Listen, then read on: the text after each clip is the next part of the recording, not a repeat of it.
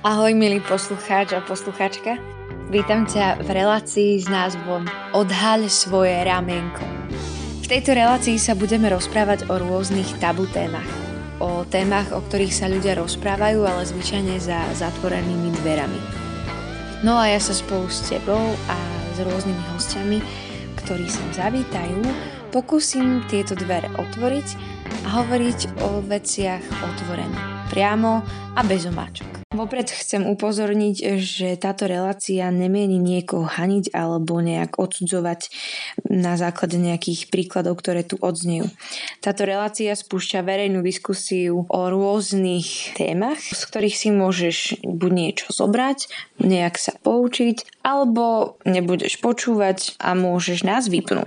Ahojte, vítam vás znova pri podcaste Odhaľ svoje ramienko. A dnes tu budeme mať veľmi špeciálneho hostia, ktorý k nám prišiel až z Číny a budeme rozoberať tému modeling a kontroverzita, takže sa pekne usaďte a počúvajte. Čaute chlapci, ja vás tu vítam. Ahoj. Čauko, čaute. Ja mám na vás pár otázok na začiatok a veľmi rýchlo musíte odpovedať obidvaja, dobre?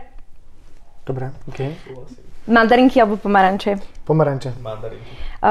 Palacinky alebo... Palacinky. alebo lievance? Lievance. Palacinky stále. Jahody alebo banány? Banány. Jahody. Turistika alebo plávanie? Turistika. Plávanie. Víno alebo pivo? Ani jedna. Víno. Coca-Cola alebo Pepsi? Cola. Pepsi. Dobre. Rock alebo pop? Pop. Pop. Prvá vec, ktorej sme sa zhodli. Hej, ok, super. Dobre. Ďakujem, to bol iba taký rozstrel na začiatok. Áno, už ste celkom, sa teším. Dobre, takže našim hosťom je Peťko Šepela. Ahoj, vitaj. A náš nový spolumoderátor a chalan, ktorý sa bude so mnou pýtať dnes štiplavé otázky, je Samo Kohut. Čaute. A tým aj rovno začneme, Peťko. Moja otázka na teba je... Musíme ťa predstaviť. Takže... Povedala som, že si prišiel z Číny, ale reálne si Slovák? Som Slovák. Nejako dobre by som videl po slovensky, by som bol Číňan. Ale máš teda pôvod aj troška ruský, hej, aby sme boli korektní. Uh-huh. Vyštudoval si medzinárodné vzťahy a politiku v Moskve. Uh-huh. A potom si robil okrem modelingu čo? Lebo my teda vieme, že si model. Robil som v korporáciách pár rokov a bolo to fajn, ale... Vedel som, že chcem robiť niečo iné, tak som potom, sa mi podarilo vďaka Bohu ísť na takú stáž do Bruselu, pre Europarlament som pracoval, to bola super skúsenosť, ale ja som vždycky mal túžbu, že chcem naučiť po čínsky, chcem cestovať, chcem robiť niečo zaujímavé, niečo také umelecké, tak som potom všetko to nechal a kúpil som letenky do Číny ísť robiť modeling. Mm-hmm. A nechcel si tam učiť angličtinu? Modeling mi bol bližší, zaujímavejší, aj keď viem dobre po anglicky. No ale niekedy sa aj to podarilo. No. My sme sa rozprávali s tebou ešte predtým troška. Ja si hovoril takú skvelú príhodu o tom, že ako tam vlastne ľudia učia angličtinu. A že máš takého kamaráta, ktorý učil angličtinu zaujímavým spôsobom, že vlastne aj ja by som tam mohla ísť, aj keď nemám. No, každý by vedel. Pre také povzbudenie vlastne, že všetko je možné. Uh-huh.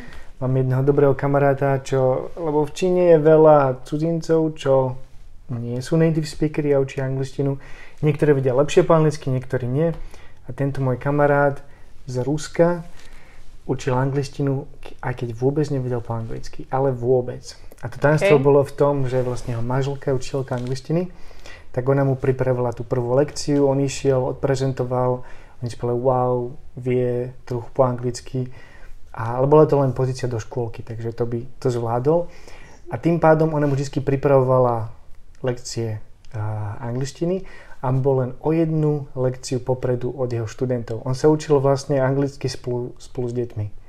Že bol vždy o tú lekciu dopredu? Áno, vždy bol iba vedel o pár sloviček viac ako deti, ktoré učil. Samo, ako si na tom ty pôjdeš tiež? Ísť učiť angličtinu? To by si zvládol. To ešte, aby poslucháči chápali. My sme sa k tejto otázke dostali takým spôsobom, že ja som sa spýtal, že či si už dopredu mal v hlave nastavené to, že prerazíš v tejto sfére v Číne. Mm-hmm. A teda ako si toto vnímal? No, tak ja, nie je to vidno, ale ja viem, že som dosť vysoký. Mm-hmm. Chcete sa postaviť? Mám to natočiť? Alebo... Ako chcete? Chcete by som sa postavil? Tak ja sa postavím. Postav sa. Mám sa postaviť ja, že aký je naozaj vysoký? 1,91 m. Počkaj. Počkaj, ale sama, nie, ty si vysoký, že? Nie. Ja. No, ja som... je vysoký. No. Čiže byť vysoký je teda základ na to, aby si mohol byť model, hej? V Číne. Všeobecne? Nie len, lebo sú rôzne druhy modelingu. Ľudia nevedia, že vlastne modeling je oveľa širšie spektrum, ako si myslia. Keď chceš robiť catwalkového modela, ktorý chodí na tých modných prehliadkach, tak tam treba byť vysoký. Alebo robia XXL modely, ktorí sú vlastne väčší. Ale... Že molet. No, molety. Ale keď fotíš oblečenie alebo nejaké produkty, tak komerčným modelom vieš byť aj nižšie, lebo to sa vie počas fotenia tak schovať. Takže ty v ktorej sfére presne pôsobíš? A všetky. Ako čo príde. Počkaj, si XXL mo? Freelancer. No, XXL nie som. Ale aj komerčný, aj takéto, aj prehliadky a tak. Že robíš aj prehliadky? Mhm. Mm-hmm. A keď hlavne komerčný, keby som sa mal vyberať, tak som hlavne komerčný model. No a ako si sa dostal teda do tejto sféry, si tam proste len tak prišiel a poslal si nejaké fotky, alebo ako to prebiehalo? Mal som tam kontakt, jednu kamarátku z Ruska, ale ona poznala všetkých agentov, čo tam pôsobia. Ja som poslal nejaké fotky, urobil som si tu fotenie, urobil som si portfólio základné a no, a potom už to išlo. Ešte hneď zobrali. No, vlastne áno. Je to také zaujímavé, keď sa zamyslíme nad tým, že si vyštudoval úplne niečo iné. Nebol to pre teba taký veľký skok? Aj áno. Bol to taký skok, ktorý mi ale pripadal jak niečo prirodzené, lebo ísť do zahraničia akokoľvek pracovať tam, to sú tie živé medzinárodné vzťahy. To je lepšie, ako sa niečo len naučiť z kníh a študovať a pozerať správy, čo robím stále.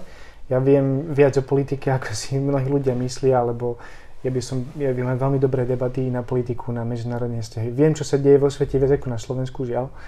Mal by som to sledovať viac, ale to je tie živé medzinárodné vzťahy. Aj politika, diplomácia sa tvorí väčšinou na nejakom stretnutí v reštaurácii medzi diplomatmi a nie niekde na nejakom oficiálnom stretnutí. Čiže chápem to, že to bol teda veľmi veľký skok. A ako sa napríklad pozeralo tvoje okolie na to, keď zrazu zistili, že robíš niečo úplne iné? Ako si vnímal tie prvé momenty a ten feedback od svojich najbližších ľudí? No, niektorí ma pozbudzovali, niektorí neboli z toho nadšení a niektorí ani nevedeli, kde som sa to vyparil vlastne, že som zmizol a som sa tu neobjavil rok alebo tak. Uh-huh. Lebo som to nezdielal až tak na Facebooku, Instagrame. V Číne možno viete, možno nie. V Číne sú zablokované väčšina sociálnych sietí, ktoré my poznáme. Počul som o tom, že v Číne musia mať aj úplne iné aplikácie, ako fungujú napríklad tu v Európe. Tam proste Google, Instagram, Facebook ti nepoviete. Nefunguje. Bez VPN-ka. A čo majú teda za aplikácie? Majú teda vlastné alternatívy ku všetkým tým sieťam. Majú WeChat, Weibo, Baidu. Jasne. To sú všetko, majú také čínsku variáciu toho. OK. Som sa teraz pýtala, jak taká úplne, že čo, to existuje no, niečo iné? No, je to iný svet. Čína je úplne iný svet. To je... A ty si sa pýtal... že ako mali reakciu. Tak, lebo ty si vlastne spomínal ešte, že aj to, čo máš vyštudované, že ťa volali na stáž do Európarlamentu, hej, že si mal fakt proste, si mal nejaké tie pozície, ktorých si mohol fungovať, ale vybral si modeling. No, lebo ja som to skobol s tým, že sa tam chcem naučiť, chcem tam byť a učiť sa naživo jazyk, čínštinu. To bol môj taký sen a toto mi to umožnilo. Cestovať, ja milujem cestovanie, spoznávať nových ľudí. Je to fajn. Ono to je taká brána do nového sveta. A ľudia teda mali skôr negatívny ten postoj? Tvoja rodina, alebo ak sa pozerali na teba, že si normálny? Že čo budeš robiť ešte k tomu modeling? No, moji rodičia po nejakej dobe... Môj otco, on si myslel, že len tak táram, však jasné, že pôjdeš do Číny. On tomu neveril, že ja to naozaj spravím, takže preto mu to nedošlo. Mama ma celkom pozbudzovala a niektorí priatelia boli veľmi prekvapení, boli veľmi proti. Veľmi málo ľudí ma podporovalo v tom, lebo oni to vidia ako niečo také umelé, veľa ľudí má také, poviem to, predsudky, že modely sú len sprostí, ale pekní, že trávia hodiny pred zrkadlom a v posilke a preto vlastne nemajú nič v hlave. Ale opak nemôže byť väčšou pravdou, pretože ja poznám strašne veľa modelov, čo má vysoké školy, niekoľko vysokých škôl, vedia niekoľko jazykov, ja hovorím 4-5, hovorím ešte ruský, čínsky, anglicky, španielsky. A no. Vnímam to teda ako nejakú možno menšiu prekážku, keď sú rôzne názory na toto prostredie a naplnili tvoje očakávania napríklad tie vzťahy alebo to, ako funguje celá tá práca už v zahraničí. Vieš čo, teraz keď tam hovoríš, lebo keď ja som naozaj, na trošku som nedával moje fotky na Facebook, Instagram, pretože to nebolo treba, lebo tam to neexistuje v tom svete. Ale teraz nedávno, keď som začal, tak mi začali písať pohoršení ľudia, čo to robím, že sa to nehodí ku mne, lebo totiž ja som kresťan a mám nejaké hodnoty a mnohí ľudia si myslia, že niečo také proste sa nepatrí a nemali by kresťania robiť. Inak to berú. Dobre, ale to, keď spomínaš, že si kresťan, tak možno, ja neviem, aj mimo kresťanov podľa mňa sú ľudia, ktorí ten modeling vadí, keď sa bavíme o sebahodnote, o tom, že veľa tých žien alebo mužov v modelingu je úplne poškodených psychicky, že majú s tým problém alebo čo sa týka ekopriemyslu, že na čo je celý ten modeling, že ako to teda riešiš vôbec, počúvaš názor tých iných ľudí alebo nebije sa to naozaj s tvojimi hodnotami aj ako kresťana? No, jasné, že na začiatku som si musel sebe vysporiadať strašne veľa otázok a napríklad na začiatku som nebol OK fotiť spodné prádlo. A to je tak, že v modelingu vlastne nepredávate peknú tvár. Vlastne môžete sa predať tú emóciu. Naozaj to je v tom, že v tej reklame predávate emócie. Väčšinou je to pocit, emócia, confidence, seba dôvera, seba istota. Že vlastne keď vidíš nejakého pekného modela s iskrou v očiach, tak si hovoríš, že keď budem mať také oblečenie, tak budem taký sebaistý ako je on. Budem takú mať dôveru seba. A ja som vedel, že keby nemám to v sebe usporiadané, tak v živote neurobím dobrú fotku v spodnom prádle, pretože to proste je vidno v očiach. A jasne, že som to riešil takto v sebe. Teraz už to mám usporiadané, som s tým OK.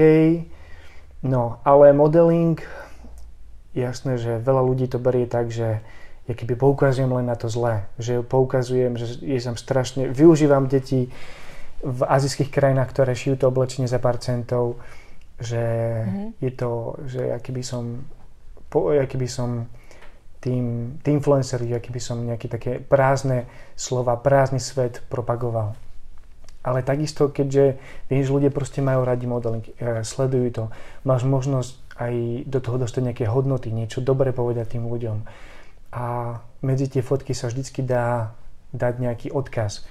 Modeling, hlavne tá vyššia móda, tak veľakrát poukazuje, ako si hovorila, ekologický modeling, kde vlastne v Taliansku bola taká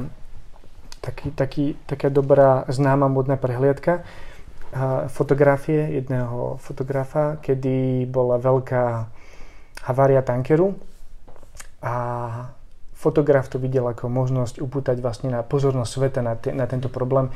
Zobral modelky, zobrali ich k moru, natrali ich čiernou farbou a tvárili si, že oni sú vlastne tie zranené zvieratá, ktoré sa takto sú mŕtve proste na brehu mora.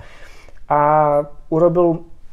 použil modeling alebo fotografiu na to, aby upútal pozornosť sveta na nejaké ekologické problémy. Ekologický modeling dá sa upútať na rôzne problémy vlastne cez toto. Ako hovoríš, že vlastne či to nejako nerobí ľudia, aby všetci hladovali a boli na dietách, ale takisto máme aj modelky, ktoré sú väčšie a upodáva sa message body positivity alebo toho, že sú modely, ktorí sú čierni, žltí, proste nie je len jeden typ modela, ktorý je propagovaný, ale je to spektrum rôznorodosti je hlavný message modelingu. Takže vnímaš to tak, že aj táto sféra môže byť nejakým nástrojom inšpirácie pre širokú verejnosť. Ako sociálne siete je vlastne nástroj, tak je na tebe aj v modelingu, akým spôsobom ho použiješ. Môžeš s ním robiť dobro, môžeš s ním robiť zlo. Ale ja som sa v živote naučil, že keď nebudeš používať tie nástroje, ktoré máš ty, tak to bude proste niekto iný robiť. A keď už mám možnosť byť v modelingu a hovoriť k ľuďom, tak chcem byť tým hlasom niektorých hodnôt a tak, aj keď je to z takého nečakaného prostredia a sféry, ako je modeling. Dneska tu ešte nezaznela žiadna štiplavá otázka, tak ja by som začal prvou. Mňa veľmi zaujímalo to, že, respektíve myslím si, že to zaujíma aj poslucháčov, že či nie je tento priemysel spojený nejakým spôsobom aj s pornopriemyslom a či si niekedy nedostal nejaké ponuky sa posunúť týmto smerom ďalej?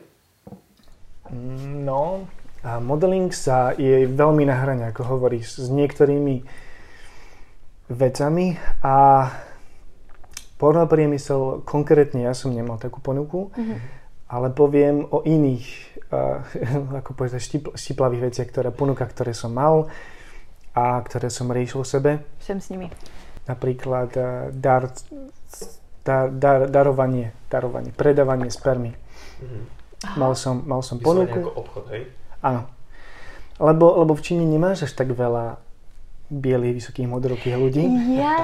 A veľakrát agentku moju kontaktoval lesbický pár, ktorý chcel mať dieťa biele, akože napol biele, ak by sa dalo modrými očami, hľadali nefajčiara, ktorý, ako to ona povedala, že hľadal niekoho, kto ešte má také dobré zmýšľanie alebo nejaké hodnoty. Áno, všetko sa tam meria, IQ. Mi to tak napísala, ona bola taká šťastná, že akože toto, že pomôžeme niekomu a že zarobím, akože boli to dosť dobré peniaze. Takže si to zvažoval? Akože úprimne, nezvažoval si to ani na chvíľu? Nie, ale prekvapí ťa. Ani to nie. Tak okay, ale prekvapí ťa to, ako proste, že niekde môžeš treť a takto odmietneš 2000 €, ktoré môžeš zarobiť za doslova 5 minút. A ešte tak hovorila, tak máš proste pocit, že niekomu pomôžem. Áno. Ale ja som jej proste vysvetlil, že pre mňa to je viac ako ja, časopis a kelímok a nechcel by som, aby moje prvé dieťa behlo niekde v Číne. Bolo byť vlastne moje dieťa, by sa mu podobalo. Ja by som ho nikdy v živote nevidel. Nemohol by som ho vychovať a vedel by som celý život, že vlastne niekde v Číne mám dieťa. A druhá vec, ja som jej tak povedal, že ja verím tomu, že buď nájdu šťastie a budú môcť mať vlastné dieťa s nejakým mužom, alebo nech si ho adoptujú, pretože je strašne veľa detí, ktoré nemajú rodinu a by som bol rád proste, keby nehľadali takúto cestu, ale keby si zobral nejaké dieťa, ktoré potrebuje lásku. Áno. A zrovna myslím si, že ani tá cena 2000 €, ak teda to bolo tých 2000 €, tak a jedna je to nevyčísliteľná cena, a 2000 € bolo smutné ocenenie, si myslím. No. Takže ona bola hrozne prekvapená, lebo nečakal, že niekto by to vôbec mohol odmietnúť, takto ľahko zarobené peniaze. Ale mal som možnosť vlastne hovoriť o mojich hodnotách a vlastne prečo by som takéto niečo nerobil. A potom sa tá agentka odo mňa veľa začala učiť, lebo zistila, že ja som úplne iný od všetkých ostatných modelov. Takže v rámci hodnot a tvojho života postoja? Áno. Inak neviem, či mi budeš vedieť zodpovedať túto otázku, ale napadlo mi teraz, ja som počula, že v Číne, alebo teda v Ázii, neviem kde presne, funguje aj taký obchod, kde vlastne ľudia si objednáš človeka, ktorému sa pozeráš minútu do očí. Je to úplná akože mýtus? Lebo že keď aj teda je tam obchod tohto, že proste predaj mi spermie, tak asi tie hodnoty alebo aj to fungovanie emocionálne je asi inde, že či je tam aj toto, že proste, alebo že objímanie. Aj toto som počula, že normálne proste ľudia tam už vôbec... To som presne počula ja, že vyslovene sú pracovníčky na to, ktoré si nechajú zaplatiť to, že napríklad si k tebe láhnú a objímajú sa a tak podobne. Čiže je tam v podstate takýmto spôsobom predávaná, nazvem to, láska? Alebo pocit lásky? Pre Slovákov, ako my sme pre Číňanov všetci Európania rovnakí, tak asi pre nás, keď uvidia niekoho s tak typickými jazyckými črtami, si povedia možno to Číňan, ale aj v Ázii je veľmi rôzne sú kultúry. Japonsko a Čína nemôžu byť odlišnejšie. Takže to, čo hovoríš, ja som to v Číne nezažil, ale viem si predstaviť, že niečo také môže byť v Japonsku, kde sú strašní workoholici a nemajú čas muži na vzťahy, alebo proste ľudia tam si vie si prenajať priateľku na pár hodín. Áno. A to aj v Číne funguje. A proste ísť do obchodu alebo do parku a tváriť sa, že proste máš niekoho. Alebo cítiť takú blízkosť k niekomu. Mm-hmm. No. Takže je to pravda. Je to pravda, ale viac je to rozšírené v Japonsku. Mm-hmm. Máš ďalšiu otázku? Bavili sme sa o tom vešeku? Nie, ale môžeme sa o ňom pobaviť. Je to taká fráza, ktorá sa podľa mňa často používa, alebo to tak aj ľudia vnímajú.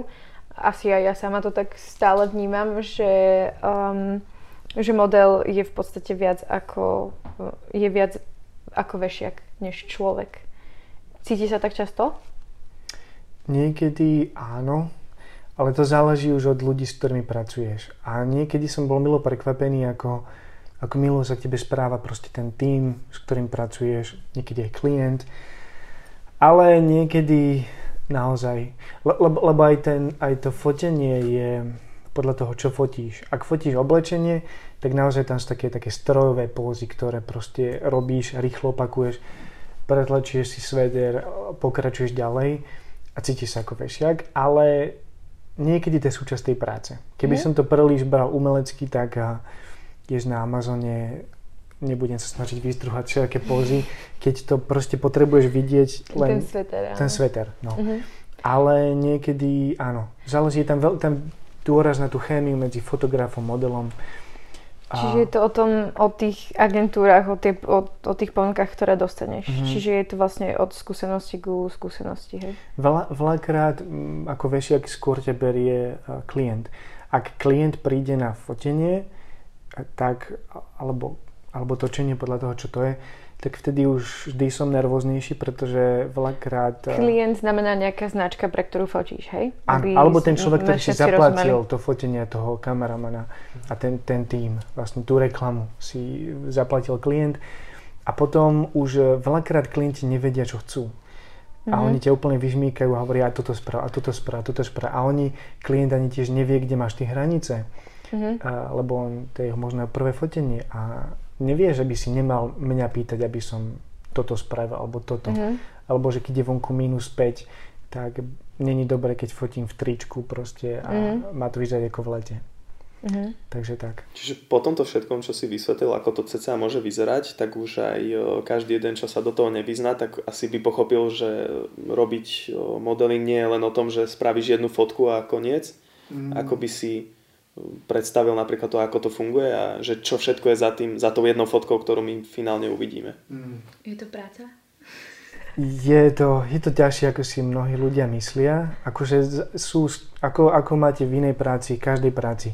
Sú lepšie dni, sú horšie dni, ale počas tých horších alebo ťažších dní to vyzerá tak, že vstávaš o 2:00 ráno, pretože o 3:00 a po ťa príde auto, ideš do úplne iného mesta, trepete sa celú noc po diaľnici a možno v aute získaš ešte hodinu, 2 spáň, ale väčšinou sa fotí ráno, keď je vlastne dobré svetlo vonku, ale vlastne aj vo vnútri, keď sa fotí tak, aby sa to všetko stihlo. A potom ťa nalíčia, všetko pripravia, niekedy sa musím sám nalíčiť, lebo to nepripravia a samozrejme, že musíš si doma musím si cvičiť tie pózy, musím sa dobre stravovať, musím cvičiť každý deň. To nie je len o tom fotení, ale musím sa udržiavať proste v dobrom stave. A keď vy vidíte jednu fotku na billboarde, tak je dosť možné, že tých fotiek bolo 1000 alebo 2000 alebo aj 4000 a proste vybrali jednu, ktorú vy vidíte, kde vyzerám šťastne, ale keď sme sa dopracovali k tej dobrej fotke, alebo tej, čo vyberali, tak a boli zlé fotky, alebo som si proste musel skúšať čeličo a no, je veľa pokusov zlých, kým vidí to niečo dobré. Nie je to všetko dokonalé. Spomenul si cvičenie, spomenul si nejakú tvrdšiu stravu. Musíš dodržiavať aj nejaké diety, a respektíve ak áno, ako to môže pôsobiť na teba, ako na psychiku? Keď na začiatku dietuješ, alebo keď potrebuješ veľmi rýchlo schudnúť, tak psychicky je to ťažšie. Napríklad, teraz počas korene boli zavreté fitka 3 mesiace a potom som sa musel dostať do formy. Bolo mi ťažké, lebo som bol doma zavretý, nesmel sme niekam chodiť. Si necvičil doma? Cvičil som doma, ale je rozdiel, keď si dáš proste ruk, neviem, nemám domácu posilku, takže som musel cvičiť s krabicami plnými kníh a tak. A vo fitku si naložím činku 70-80 kg a to sa doma ťažko replikuje. Takže sa to dalo do nejakej miery, ale nie je to až také dobré. A je to náročnejšie. Potom som musel dostať rýchlo do formy, musel som dietovať. Bolo to náročnejšie, išlo mi to na psychiku. Ale keď si človek sa naučí nejaké princípy a sa naučíš proste zdravšie sa stravovať a lepšie, čo má menej kalórií, čo nie, tak sa to dá udržiavať dlhodobo. Dá sa žiť bez diét, ale chce to nejaký cvik, chce to naučiť sa. Ale takisto aj v rôznych krajinách sú rôzne požiadavky. Napríklad v Ázii majú radi veľmi chudých, ale v Európe alebo povedzme v Amerike majú radi proste vyrysovaných takých silnejších chlapov. Takže záleží to od fotenia, od krajiny, od všetkého. OK, čiže chápem, že ty si to vybral a už si teda objasnil, že je to práca, ktorá má svoje plusy a mínusy, ku ktorej musíš nejak pristupovať, nejak stále byť profesionálnejší a profesionálnejší. To znamená, že musíš cvičiť aj tejto záležitosti, ale moja otázka je, že kde je teda tvoja hranica, hej, že lebo aj teraz si vlastne povedal, že to nejak pôsobilo na tvoju psychiku, že ako si sa s tým vysporiadal, alebo že lebo sú ženy a mnoho príbehov modeliek, ktoré skončili strašne negatívne, lebo to nezvládli.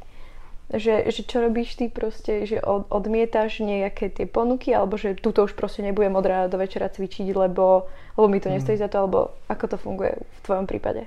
No, to si veľa ľudí si myslí, že joj, kebyže vyzerám ako on, ako ona, tak musí byť taký šťastný proste.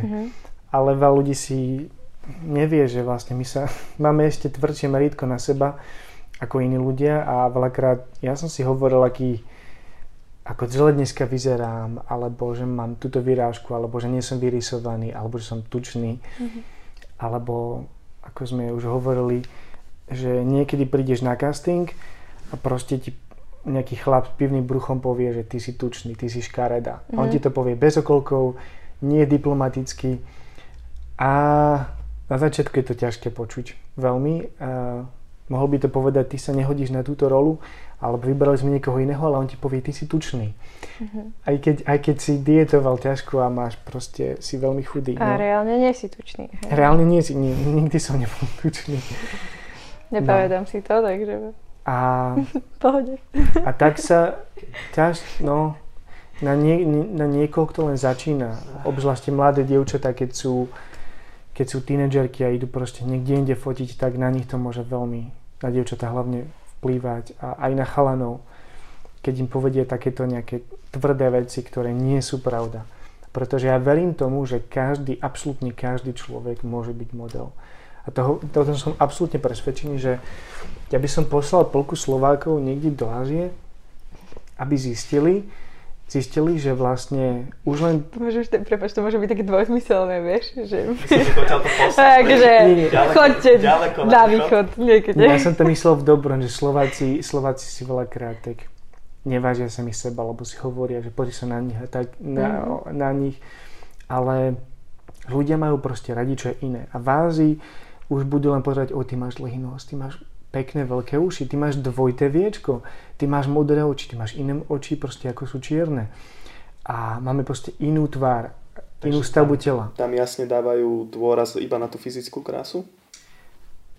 No ako nie len, ale keď niekoho vidíš prvýkrát, tak sa to proste páči. A takisto na Slovensku, keď je nejaké dievča alebo chalan z Ázie, tak my pozeráme, že on je iný. Pozri na jej peknú hladkú pleť, alebo tie pekné šikmé oči, mne sa to páči. Ľudia majú radi, čo je iné, a preto ja verím tomu, že niekde na svete proste by boli s teba hotoví, odkiaľkoľvek si. A takisto aj fotka. Veľakrát vidíte fotku nejakej starej babičky, ale keď sa to pekne naranžuje, keď jej vyčarujete úsmev, tak každý človek vie byť krásny. Ktokoľvek vie byť modelom. A to vám potvrdí každý fotograf. Áno, Katka sa tu za kamerami úplne, že ona by mohla byť model. Nie, áno, absolútne. Aj, ale že toto je aj vlastne jej také posolstvo, kde ako fotí proste lásku a že každý človek je pekný. Len ide o to, že či to vás... Hej. Mňa zaujíma to, že aký je rozdiel medzi tým, keď sa chlap rozhodne robiť modela a žena, keď sa rozhodne robiť modelku. Aký je v tom rozdiel? Lebo počul som napríklad vyjadrenie jednej modelky, ktorá, tak jak si ty hovoril, že máš tvrdšie meritko na seba, tak takisto ona pociťovala, že sa cíti sama pre seba pekná iba vtedy, keď je na stage, keď je dokonale namalovaná. A že či si myslíš, že napríklad chlapi zvládajú ľahšie túto psychológiu ako ženy, alebo aký je tam rozdiel podľa teba? No, akoby žiaľ, modeling je tvrdší na dievčatá. Určite v tom, že napríklad už len vekovo. Vekové hranice pre začínajúce modelky je veľakrát oveľa nižšie ako pre mužov. Muž dokáže dlhšie robiť modeling, ale keď dievča čo sa objaví prvá vrástka, už pokiaľ nie je nejaká známa modelka, tak už ju tak odmietajú, alebo sa nestávajú k tomu až tak dobre. Už toľko nevolajú ako predtým. Áno, alebo každé tam 100 gramov navyše proste to môžu riešiť. A pritom mužoch to je možno viac, tak sa to berie, že to je akoby OK.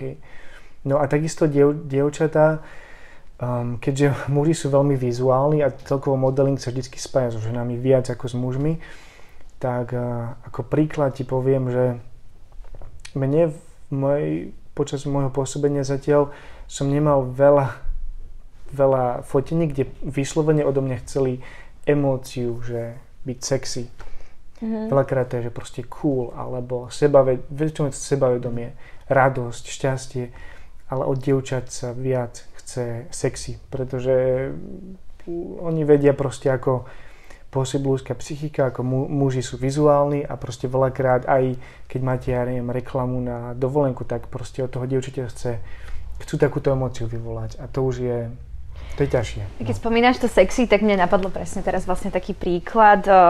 Istý fotograf urobil produktovú fotku, kde vlastne predávajú krém a je vlastne iba odfotený zadok toho modela nahý a na ňom je vlastne ten krém a je vlastne vystreknutý troška ten krém, že je to dosť na hrane, dosť podľa mňa perverzné. A teda keď hovoríš o tom, že ženy musia teda modelky viac byť sexy, tak aká je tvoja hranica? Že kam by si až išiel? Lebo teda videli sme nejaké fotky už aj v boxerkách. Išiel by si aj ďalej alebo do takejto fotky? Do boxeriek som OK, ale ďalej už by som nešiel. A kedysi som ani boxerky by nespravil, kým som sa to v sebe neporiešil, lebo takisto, keď som sa tak sám seba pýtal, že aký je vlastne rozdiel, keď dievča je v plavkách alebo v spodnom prádle, však to vyzerá podobne, nie? Ja neviem, povedz mi prosím. No, tak... Povedzte, ale nevážne chalani, povedzte, aký je to rozdiel. No? Nech si zodpovedia ju poslucháči sami tú otázku najprv. Zastavte si video a porozmýšľajte. Ale pre mňa je to o tej emócii, že vlastne keď vidím v reklame babu v plavkách, ako si háže loptu na pláži, tak to vo mne vyvoláva radosť alebo také pohodovosť, relax, ale nie sexy. Ale keď dievča fotí spodné prádlo, tak tá atmosféra a tá fotograf povie, aby sa ona stvárila sexy, aby vlastne to spodné prádlo bolo také, zvádzalo to.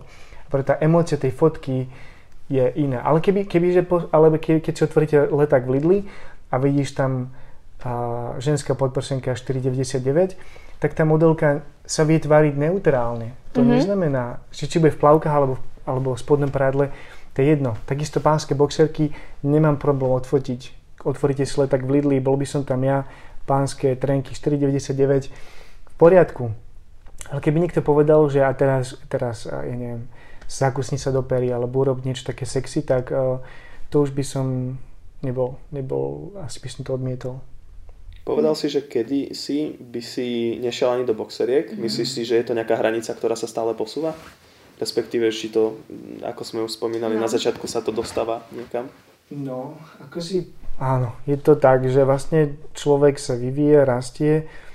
Ja som s tým teraz OK, ale zároveň sa chcem tak obklesiť ľuďmi, ktorí... Keď mi teraz niekto napíše, že sa pohoršil, lebo videl moju fotku v trenkách, tak ja viem, že to nie je niečo zlé, lebo som nerobil nejaké... Nesnažím sa nikoho zviesť, alebo nerobím nejaké nevhodné fotky. Oni stále sú umelecké alebo neutrálne. Ale že kebyže ti poviem o 2 roky, že teraz si zavesím nejakú nude fotku na Facebook, tak by som bol rád, keby si mi dal facku, objal ma a dal mi facku ešte raz a povedal mi: Peťo, toto nie si ty. Toto už nie je OK, toto už nie je dobré s tvojimi hodnotami. Preto sa treba obklošiť ľuďmi, ktorí ti budú pripomínať, kto si a čo vlastne chcem, ako emóciu vzbudzovať v ľuďoch.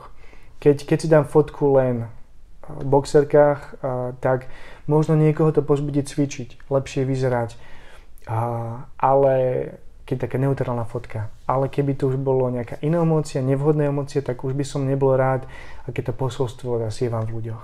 Lebo mám zodpovednosť za to, ako sa prezentujem. Som nielen model, ale vlastne role model tým, že vlastne keď ľudia vidia, tak oni si, mám zodpovednosť naozaj v tom, aké posolstvo nesiem v každej fotke. Máš aj nejaký konkrétny prípad, napríklad či už tvoje kolegyne alebo kolegovia, že by túto svoju hranicu nejakým spôsobom spravili takú výnimku a išli by nejako ďalej, alebo či napríklad... Lebo určite vieme, že tento spôsob práce ovplyvní človeka. A teda, že či máš aj nejaký konkrétny príklad, že napríklad niekto z tvojej branže, z tvojich kolegov by to na ňoho začalo vplývať zle, alebo... No žiaľ sa to deje. Deje sa to a nechcem povedať, že nejako príliš často, lebo ak je to naozaj nejaké vyslovene sexuálne alebo vyslovene nejaké také spodné prádlo sa fotí, tak by ti to mali povedať dopredu. Ale stane sa, že máš fotenie a uprostred neho ti proste povedia, že teraz si vyzleš toto, alebo teraz urob takú pózu a ty aj si unavený, aj sa ti chce ísť domov, aj si hovorí, že teraz sa s nimi hádať, ja neviem, po čínsky proste, alebo že proste to spravíš. A aj keď si s tým nie je OK, ale treba vedieť, proste mať už hranice, ktoré neprejdeš, ani keby čo. Takú som neprešiel, ale stáva sa, že dievčanka nechce fotiť spodné prádlo, ale nejak ju k tomu prinútia. No, dostanú.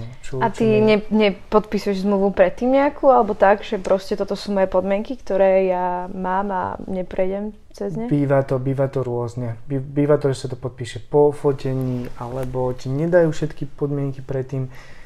Je to... Záleží od tej dohody a treba vedieť, ako to funguje, treba sa pripraviť, treba si stanoviť, čo fotím, čo nie. Ale začínajúci modely veľakrát nevedia, čo podpisujú, povedia na všetko áno a potom nie sú následky.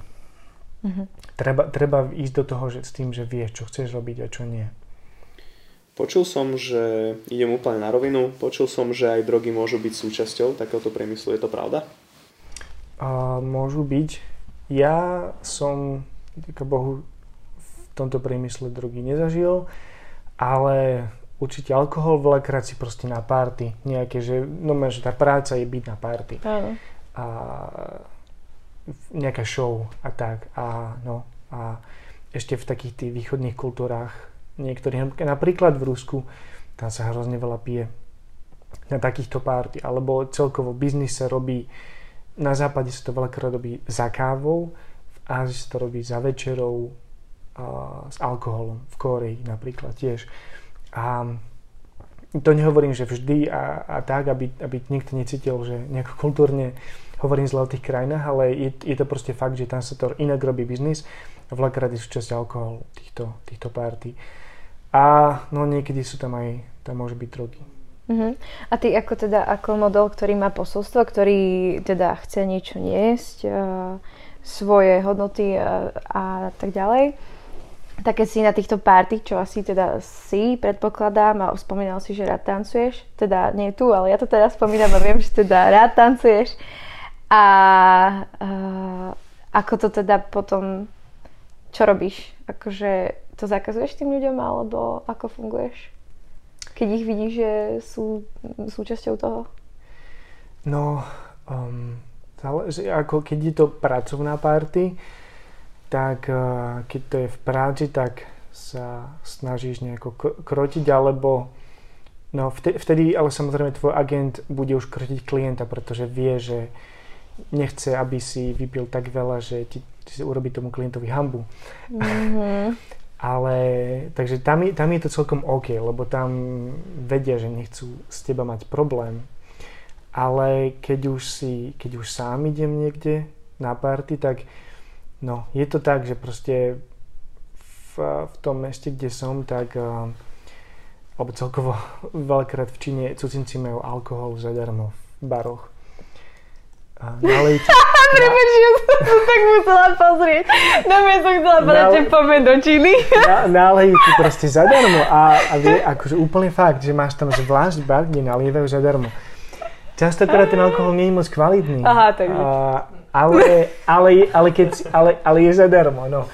A to je proste tak, lebo vedia, ako funguje biznis, že vlastne kam idú cudzinci, tam idú aj Číňania, tam idú baby. Kam ja vôjdem, tak už za mnou už ma obletujú Číňania. Mne sa strašne páči, ako nám nahrávaš na otázky. Ty normálne ideš našou osnovou. Úplne. Hej, ako hlavne pokračuj tam, čo si chcela, a potom budeme sa spýtať ďalej. No, na mňa je naozaj ťažké prehliadnúť, keď vôjdem do baru, tak som tam dosť vysoký. A stáva sa, že ma veľakrát ľudia pozvú proste za stôl. Mm-hmm. Alebo fakt, ako všetci sa nepozerajú. To je tak, že tam vôjdem a tam je nejaký veľký chlap, ktorý vidno, že má peniaze, a dve, tri pekné dievčatá, ktoré sú s ním, lebo sú peniaze. Ale ja vôjdem do baru a všetci štyrie pozerajú na mňa. A potom ten chalan sa cíti až tak blbo, tak ma zavolá za stôl. Aha. A tak sa porozprávame, zahráme si nejaké hry, kocky a tak. A tam si treba dávať pozor, aby som nevyhral? Neprehral, lebo nepil príliš veľa. Ja mám rád hry. Ale stalo sa mi, poviem jednu skúsenosť, takto som sa dostal. A taký mladý chalan, poviem to soplák, ktorý bolo vidno, že proste má peniaze po rodičov, že nikdy si to nezarobil sám. Povolanie syna. Uh-huh. Ale chcel proste, lebo za stolom mať prestížne mať cudzinca, uh-huh, modela, tak ma zavolal, nalievali mi, a potom vedľa seba mal dve krásne dievčatá a on bol totálne namol. Oni boli tiež dosť.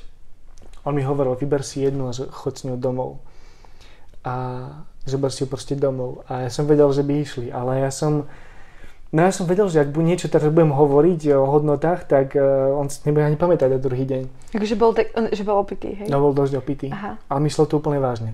No ja, čiže ty si chcel hovoriť o tých hodnotách. To bola moja jedna z takých tých otázok, že keď ťa takto pozývajú, že či máš priestor hovoriť o svojom vierovyznaní a o tom proste, v čo veríš? Niekedy áno. Ale teraz si mi dal takú podotázku, že vlastne on ti ponúkol tie dievčatá a že to muselo byť hrozné pokušenie. Akože nepremýšľal si ani 2 sekundy? 3. Oh! Prepáč. Je to asi prirodzená chlapská vlastnosť. Veď áno, ako podľa mňa by každý premýšľal. Ale ja som si jedno, on ma tak úplne že sácalo, že ja som zobral to jedno dievča tancovať a sme sa porozprávali a ja som jej povedal, že ja taký nie som. Mm-hmm. A ostali sme s ňou kamaráti a som veľmi rád, lebo viete, ja som sa tak nad tým zamýšľal, ja som veľmi šťastný človek. Chápete, proste idem do baru, všetci ma obletujú, majú alkohol zadarmo, Každý rok mám najnovší iPhone a cestujem, platia mi za to. Mám sa naozaj dobre. Veľakrát som si tak hovoril, že keby že teraz ma trafí šlak, tak zomriem šťastný. Ale tieto, nie sú to tieto veci, čo ma robia šťastným, ale to, že keď môžem týmto ľuďom dať niečo viac, keď môžem naozaj mať nejaké posolstvo. Tieto veci ťa neurobia šťastný v živote. To som zistil vlastne skúsenosti. Takže kľudne povedz to svoje posolstvo, keď chceš. Vieš, no, čo je to posolstvo, lebo podľa mňa tí, čo nás počúvajú a neviem, ktokoľvek to bude. Lebo ja. Tak čo je to tvoje posolstvo? Lebo ja naozaj žijem ten život, ktorý sa propaguje na Instagrame. Ja mám fotky na jachte, ja mám fotky v drahom lietadle, ja mám fotky proste s 20 krásnymi modelkami po každej z mojich strán. Mám alkohol darmo, bol som pozvatý na rôzne party s najlepším top DJom v Číne, v top 100. iPhone vo vrecku, peniaze a úctu, obdiv ľudí a žien, ale neurobí ťa to šťastným. Ja som to všetko mal a teraz vám hovorím, že toto nerobí šťastným. Tak naozaj hlboko. A pre mňa milovať Boha a milovať ľudí, ktorých on miluje, je najviac. A ja keď môžem po fotení mať nejaký dobrý rozhovor s kameramanom alebo s dievčaťom, čo mi robí make-up a ona proste úplne je hotová z toho, že ma môže naličiť a odfotiť sa so mnou a ja jej môžem povedať v jej jazyku, čo má hrozne dôležité pre mňa, že sa snažiť hovoriť, milovať ľudí v ich vlastnom jazyku. Naučiť sa, dať im to, čo oni potrebujú, pozbudiť ich tak, ako oni to potrebujú a urobiť nejakú zmenu. Nejakým spraviť ten deň, alebo povedať im o tom, že ich život má zmysel, že sú milovaní a že majú hodnotu. Čiže sú nejaké výrazy, ktoré im vieš vysvetliť v čínštine a ktoré by si napríklad Slovákovi po slovensky nevedel takto povedať? Ak neviem, či vieš, čo ty myslím. Keď hovoríš, že sa snažíš povedať druhému alebo ukázať mu lásku v jeho jazyku, tak či si myslíš, že tú kultúru sa musíš najskôr naučiť, aby si mi ju vedel nejako preukázať? Jednoznačne. Kultúra a jazyk, to je tak prepojené, že to sa nedá inak. To je pre mňa, že veľa ľudí majú všetko v hlave, oni vedia čo, ale nevedia prečo. Poviem úplný príklad, mám kamaráta na Slovensku, biznismen, šikovný, mudrý chalan, mal dohodnuté jednanie s čínskym investorom, mali podpísať zmluvu. A potom mu volá a ten Číňan nedvíhal. Dva týždne. A potom sa mu ozval, že mali čínsky nový rok, že proste nepracuje. A on je taký hotový, že jak je to možné, že proste jak to sa nás vykašľal. Aha. Ale v Číne aj 5-mesačné dievčatko vie, že čínsky nový rok to je jak Vianoce. Ja mu hovorím, že keby si mi povedal, tak ja ti vysvetlím, ako fungujú čínske zvyky. Toto je banálna vec v Číne. A keď vieš, tak, čo je dôležité pre nich, tak vieš prejaviť lásku tak, ako ich to naozaj potrebuje.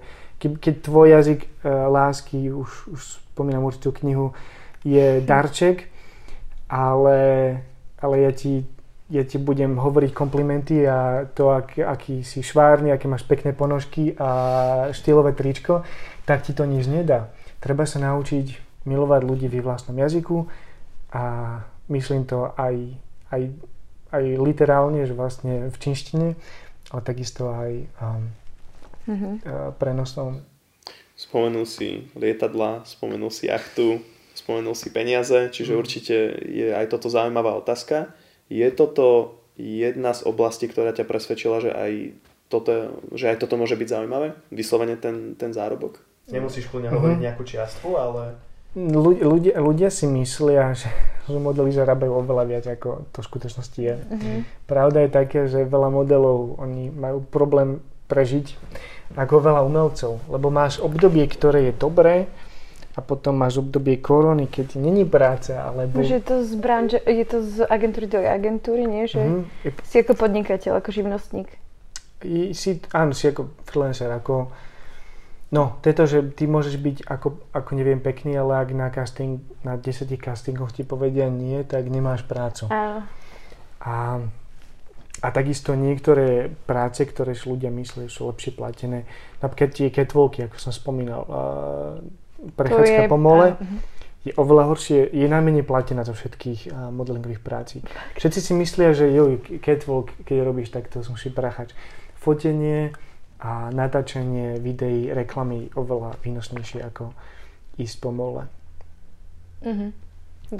Potom sa točí tá otázka toho, že idem do toho, neidem do toho, hodnoty, nehodnoty, zaplatia mi a prečo by som nešiel, predám spermie, nepredám, že? Ale vieš, že nemôžeš robiť modeling stále, pretože ako keby sú modely, čo sú starší.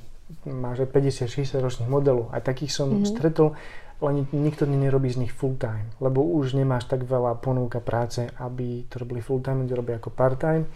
Takže vieš, že to nemôžeš robiť celý život, ale pre mňa je to možnosť ako cestovať, ako spoznávať veľmi zaujímavých ľudí a to pre mňa stojí za to. Čiže si spomenul si teda to, že vlastne boli ti ponúkané ženy, hovorili sme o pornografii a mňa by teda zaujímalo, že či sú ženy, asi si aj sama odpoviem rovno, že sú také otvorenejšie v rámci týchto jednorazoviek, takže veľmi sa ti ponúkajú dievčatá, keď si hovoril, že modelky z každej strany 20-20.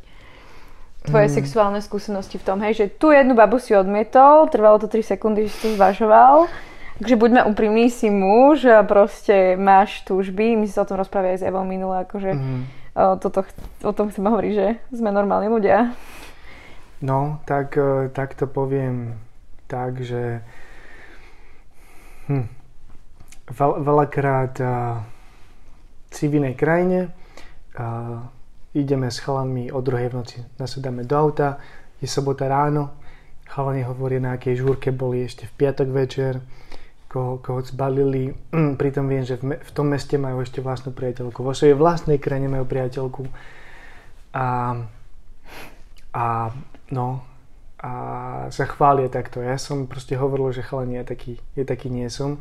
Aj keď mám rád dobrú party, mám rád elektronickú hudbu, rád idem, zatancujem si vo veľkom klube, dám si korejské víno, ostanem tam pár hodín, ale stalo sa mi, že tí barmeni v tých kluboch sú väčšinou moji priatelia. A jeden deň som prišiel veľmi smutný, lebo končilo také obdobie a veľa mojich priateľov, oni sa vrátili do vlastných krajín. Tak som hovoril, že pôjdeme spolu sa rozlúčiť a tak. Ja som si dokonca zmenil lístok a letenky kvôli ním a oni sa všetci na mňa vykašľali. Nikto nešiel, lebo si podľa sú unavení, že oni potom neskôr sa rozlúčia. Ale ja som už nemohol, už som mal niečo. To bol jediný deň, keď sme mohli ísť. Tak som išiel do baru sám, bol som smutný. Barmenka, moja kamarátka, mi neprestala nalievať, až kým... A potom som sa ráno zobudil niekde, kde som nemal. No a veľmi som to ľutoval, že... Nevedel som ani niečo, keď to poviem. Ale... Takže, dobre, čiže sa to stalo. A ako si to potom riešil? Není to také ako... Ja neviem, či to chlapi riešia, vieš, lebo ženy sú viac... Není to také ako v filmoch, kedy sa zobudíš šťastný, bez opice a akoby vieš, kde si. Nie, ja som sa zobudil vedľa niekoho, koho meno neviem. Ona tam bola, ja som si predstavila, že si bol sám, že zrazu úplne... Bolí ťa hrozne hlava, nevieš, kde si, nevieš, kedy ti letie lietadlo, nevieš... čo sa stalo, nevieš, či si niečo nechytil a potom sa hanbíš, že žiješ iného, že hovoríš,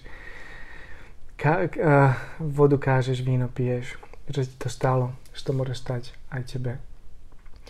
Ale treba sa z toho otriasť a vyznať to, vyznať to treba a Toto slovo asi sa nehodí.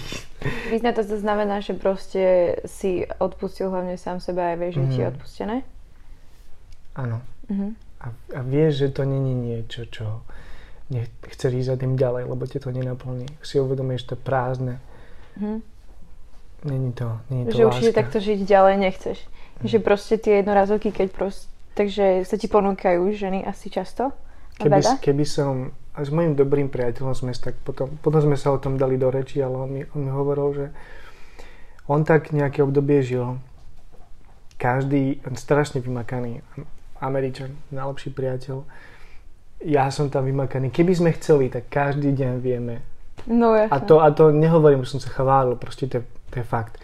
Každý deň viem mať niekoho iného, ale poďme si s pláčom povedali, že keby sme to vedeli vrátiť, tak teraz je šťastne zasnúbený, som veľmi rád za neho, lebo tam nemáš tú hĺbku, tam nemáš tú zodpovednosť, ktorá je dobrá, nemáš to prepojenie, že to je úplne prázdne, ale úplne nestojí to za to.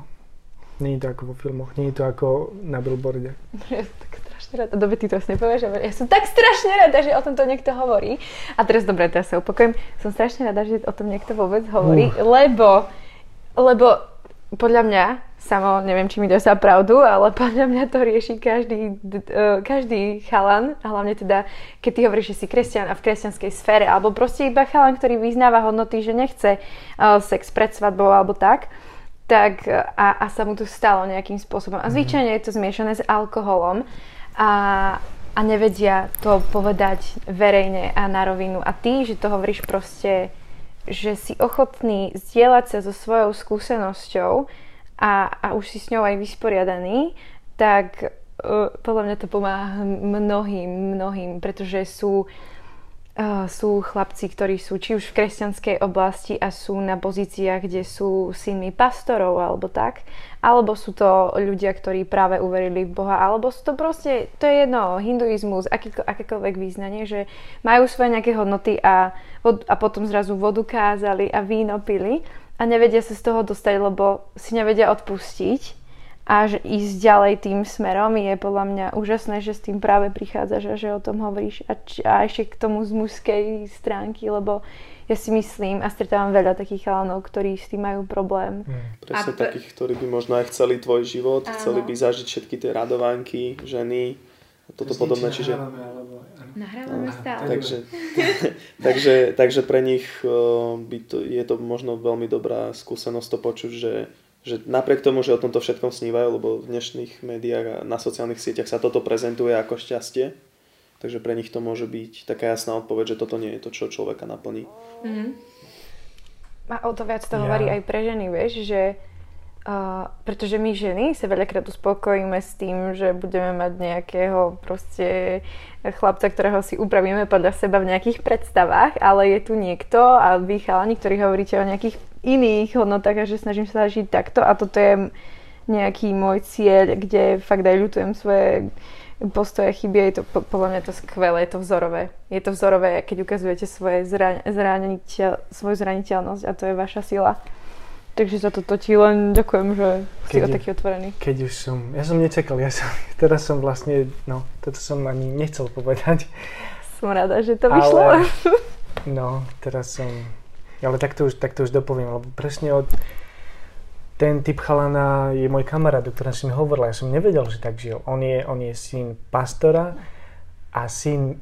Oni sú pastori a misionári zároveň. A to sú tie najhoršie deti. Prečo? Pretože oni musia chodiť do kostola, pretože proste sa to patrí. A potom mal obdobie, kedy rebeloval a kedy si potreboval sa sám pre seba rozhodnúť. A začal, a proste on byť brutálne dobre vypracovaný a proste začal takto spávať jeden s druhou. A ja som vtedy sa k ním presťahoval, lebo som potreboval niekde bývať. A ja som, keď sa mi toto stalo, som to chcel niekomu povedať, ale nechcel som to povedať jemu, lebo som sa bál, že ma vyhodí z domu. Pretože ja, keď takýto čistý chalan, ktorý hovorí niečo a takéto strašné správim, ale raz som mu to proste potom povedal po pár dňoch a on mi tak pozrel do očí a povedal mi, že Peťo, že keby si čokoľvek spravil, tak nič to nezmení a ako ťa mám rád. A sám sa mi priznal, že vlastne povedal mi číslo, ale bolo to viac ako 20 A povedal mi, že keby mohol vrátiť ten čas, že lutuje každý týden jedenkrát, že to bolo všetko naozaj prázdne, že treba niečo budovať a nie, že naozaj ja taký život môžem žiť, ja som ho mohol, ale ak ma to niečo naučilo, tak je to, že naozaj to nestojí za to, že to je, nenaplní ťa to, ak si to myslíš, aj keď nám to hovoria všetky médiá, niečo to stalo náhodou a no, som rád, že som sa z toho poučil. Aké to bolo, no bolo to tvrdé. Ale ako hovoríš, je to pretože sa o tom nehovorí. Ja som mu vtedy povedal, že ja som si tak myslel, že keby si mi to povedal pred týždňom, pred dvoma, keby si to od niekoho počujem, že to je naozaj pravda, že na to spoločnosť pozerá zle a že to v kostoloch zakazujú. Nie len preto, lebo chceli niečo zakázať a pretože to ničí rodiny a tak a tvoj pojem a zmyšľanie o ženách na celý život, ale že naozaj to proste není dobré, nestojí to za to. Oveľa radšej pôjdem s niekým na hĺbku, mať hlboký vzťah a príjmem so všetkými chybami, ako keď sa dvaja nafiflení ľudia, ktorí vyzerajú klube najlepšie ako vedia, lebo mal obidva make-up a ja som mal make-up. Proste sa zobudia sa úplne takýto, vieš, ráno s opicou, nevieš kde, nevieš čo sa stalo, nevieš aké to bude následky, tak to je úplne hrozné. Preto je skvelé, že hovoríš o tomto a my sme hovorili o sexe po svadbe, o tom, že sex nám dáva hodnotu, že sex mi dával hodnotu, veľa hovoríme o sexe, vlastne to asi skoro všade spomíname, lebo je to topik, ktorý sa tvári, že sa rieši, ale reálne sa nejakým spôsobom nerieši, čiže to je určite aj hint na iné podcasty, čo počúvate, tak si vypočujte určite predošle a preto si Go Deeper, kde sa snažíme ísť do hĺbky a hovoriť naozaj otvorene o týchto veciach, čiže nie je náhoda, že o tom hovorí, že je to podľa mňa naozaj prínosné. A ja by som sa len spýtala, že či to bola iba táto jedna skúsenosť, alebo si s tým potom bojoval, že nemal si potom ako keby, lebo tá hranica sa zrazu posunie. Aj tvoja kontroverzita, že možno by sa niekto teraz spýtal, že preto si išiel fotiť boxerky, lebo si zrazu pocítil sexualitu a začal si inak vnímať telo a tieto veci? No, potom je to také, že keď sa niečo stane, už si povieš, že a už, jak je to jak na diete, že a už som zjedol brownies, tak čo, už jem celé brownies, už idem do obchodu, jem kontajner zmrzliny. A už si hovorí, že už si spadol, tak už si proste, si prasa, si v bahne. Tak s týmto som chvíľu bojoval, ale si pripomínam, ako to nestojí za to. A s tými boxerkami, nie, ja stále verím tomu, že na tom fotiť boxerky nie je nič zle. Keď sa niekto na tom pohorší, tak to už je ich problém. Ja si tak vtedy predstavím, ako väčšinou sa vyobrazuje Ježiš, v boxerkách na kríži. Ale nikto sa neho nepozerá sexuálne, alebo čo, on proste tam je, on je tam skoro nahý, on je tam v tých boxerkách otrhaný. Ale tá emócia je úplne iná, aj keď ho vyobrazujú. A preto si hovorím, že keď už niekto má s týmto problém, ak tam ja nedávam tú emóciu, nesnažím sa nikoho zviesť, tak to už ten človek má problém. A on ma potrebuje unfollownúť a s tým nemám žiadny problém. On potrebuje prestať pozerať časopisy, až kým to v sebe neporieši. Ale ja viem, že ja keď sa nesnažím zámerne niekoho zviesť, alebo neposielam tie signály a on si ich tam domyslí, tak to už je jeho problém, nie môj. Ja súhlasím, aj keď to asi by moderátori nemali, že my vlastne my nemáme názor. Dobre, moja asi taká posledná otázka na teba je, že keď asi plánuješ fungovať ďalej v tomto modelingu nejakú dobu, ale čo ak stretneš tú, s ktorou chceš už byť teda do konca života, aj ona chce byť s tebou do konca života, veľmi ju miluješ, ale je proti modelingu a nejde jej to proste do hlavy, aj keď sme sa o tom celom teraz bavili, že proste nechcem, aby si bol v modelingu. Čo budeš robiť potom? To je dobrá otázka. O Odpoveď na to je zložitejšia, lebo ako som hovoril, čo milujem na cestovaní, učení sa jazykov, že snažím vedieť nielen čo, ale aj prečo. Prečo to tak ľudia robia. A keby som mal také dievča, ktorá bude proti, ak by som vedel prečo a má na to dobré dôvody, ale ak poznáme srdce, že vlastne ja prečo to robím, tak by nemala byť proti. Lebo by to bolo zvláštne. Ak by bolo len proti, lebo basta, tak to už je tam asi niečo nefunguje medzi nami, lebo to nie je neúprimné od začiatku. Ale jasné, že ja určite ani model nechcem robiť navždy. Nechcem. A chcem sa vrátiť do politiky. Akokoľvek zvláštne to znie, ale keď Schwarzenegger sa stal guvernérom Kalifornie, alebo slovinský minister bol model a teraz je minister, tak verím tomu, že svet môže prijať aj ľudí, ktorí, alebo rôzni herci, že vlastne ľudia v umelecky zmyšľajúci nemusia byť hlúpi. Preto verím, že svet môže prijať aj mňa, keby som išiel do politiky. Lebo mám reálne skúsenosti, ako stretávam ľudí po celom svete a rozumiem niektorým konfliktom lepšie ako mnohí politici, ktorí sa o tom len učili. No a takže som tak komplikovane odpovedal, ale ja by som s tým sekol, ak by na to mala dobrý dôvod. Ale no, asi tak. Ale teraz si zatiaľ pokračovať aj po všetkých tých skúsenostiach? Áno, teraz som pokračovať ešte stále. Lebo musím si dať pozor na moje prešlapy, ale verím tomu, že viem, že to proste chcem robiť. Robím to šťastným a viem priniesť aj dobro ľuďom. Viem naozaj... Chcem byť tým dobrým hlasom v tom všetkom. Pre mňa taký jeden vzor je jeden model vlasa Daniel Maric. On je z Juhoafrickej republiky, aj keď je úplne biely. A niektorí kamaráti ma pospýtali tým, že vyzerá úplne jak ja.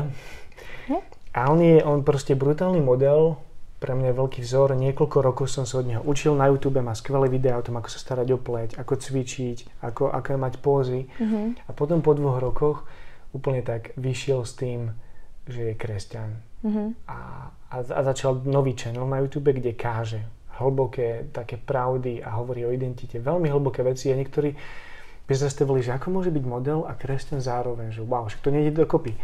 Ale pritom on, to čo robím a ja, to čo robí on modeling, není to, kým som.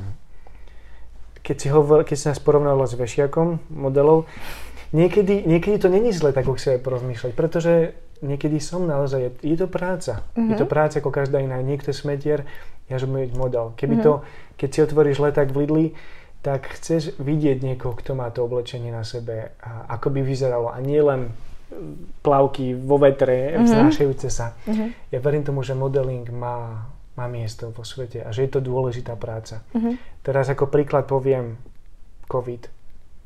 Ja som fotil masky ešte predtým, ako boli populárne. Rúška. A potom si kamaráti ma našli na AliExpresse a takých stránkach, že proste to si ty tam si v maske. A verím tomu, že keď nejako dobre prezentujem produkt, aj to dobrý produkt, neho verím, tak si ho ľudia budú kupovať a som rád. Určite vďaka tvojim fotkám sa dneska veľmi dobré rúška predávajú. No, rád na to myslím, že to je jedna z dobrých vecí, čo som fotil. Lebo to vie zachrániť život. No a ešte jeden človek, ktorý už je tak bližšie zo Slovenska a ktorý je pre mňa vzorom, aj keď už nie je tu medzi nami, je Violka Macáková. Ona bola moja dobrá priateľka, dobrá kamarátka. Asi jediný človek, ktorý z kresťanských kruhov ma pozbudzoval, aby som išiel do modelingu. Strašne ma to zobralo, keď som sa minulý rok dozvedel hroznú správu, čo sa jej stalo. Ja som bol u kaderníka vtedy. Skoro som sa tam v kresle rozplakal. Potom som začal vyvolávať všetkým mojim priateľom a som neveril tomu, že sa niečo také stalo. A ona žila v Ázii. Ona cestovala všetky tie krajiny, kde som ja bol a ma pozbudzovala, aby som išiel do toho. Hovorila mi, ako ľutuje, že sa nenaučila po čínsky, keď strávila hodiny dochádzaním na miesto s agentami v autách. Tak ja chcem v tom pokračovať, veriť tomu, že môžem urobiť rozdiel, že môžem byť iným modelom, role modelom a chcem sa naučiť po čínsky aj pre ňu.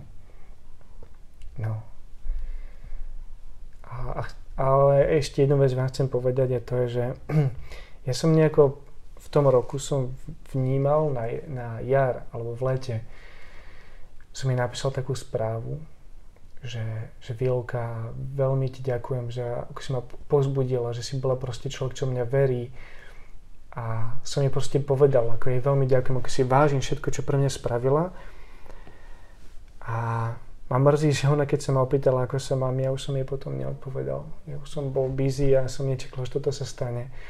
Ale ľudia, buďte úprimní a hovorte ľuďom, čo si naozaj myslíte, lebo nikdy neviete, čo sa môže stať, kedy sa to môže stať, kedy je naša posledná hodina, kedy máme ešte rodičov.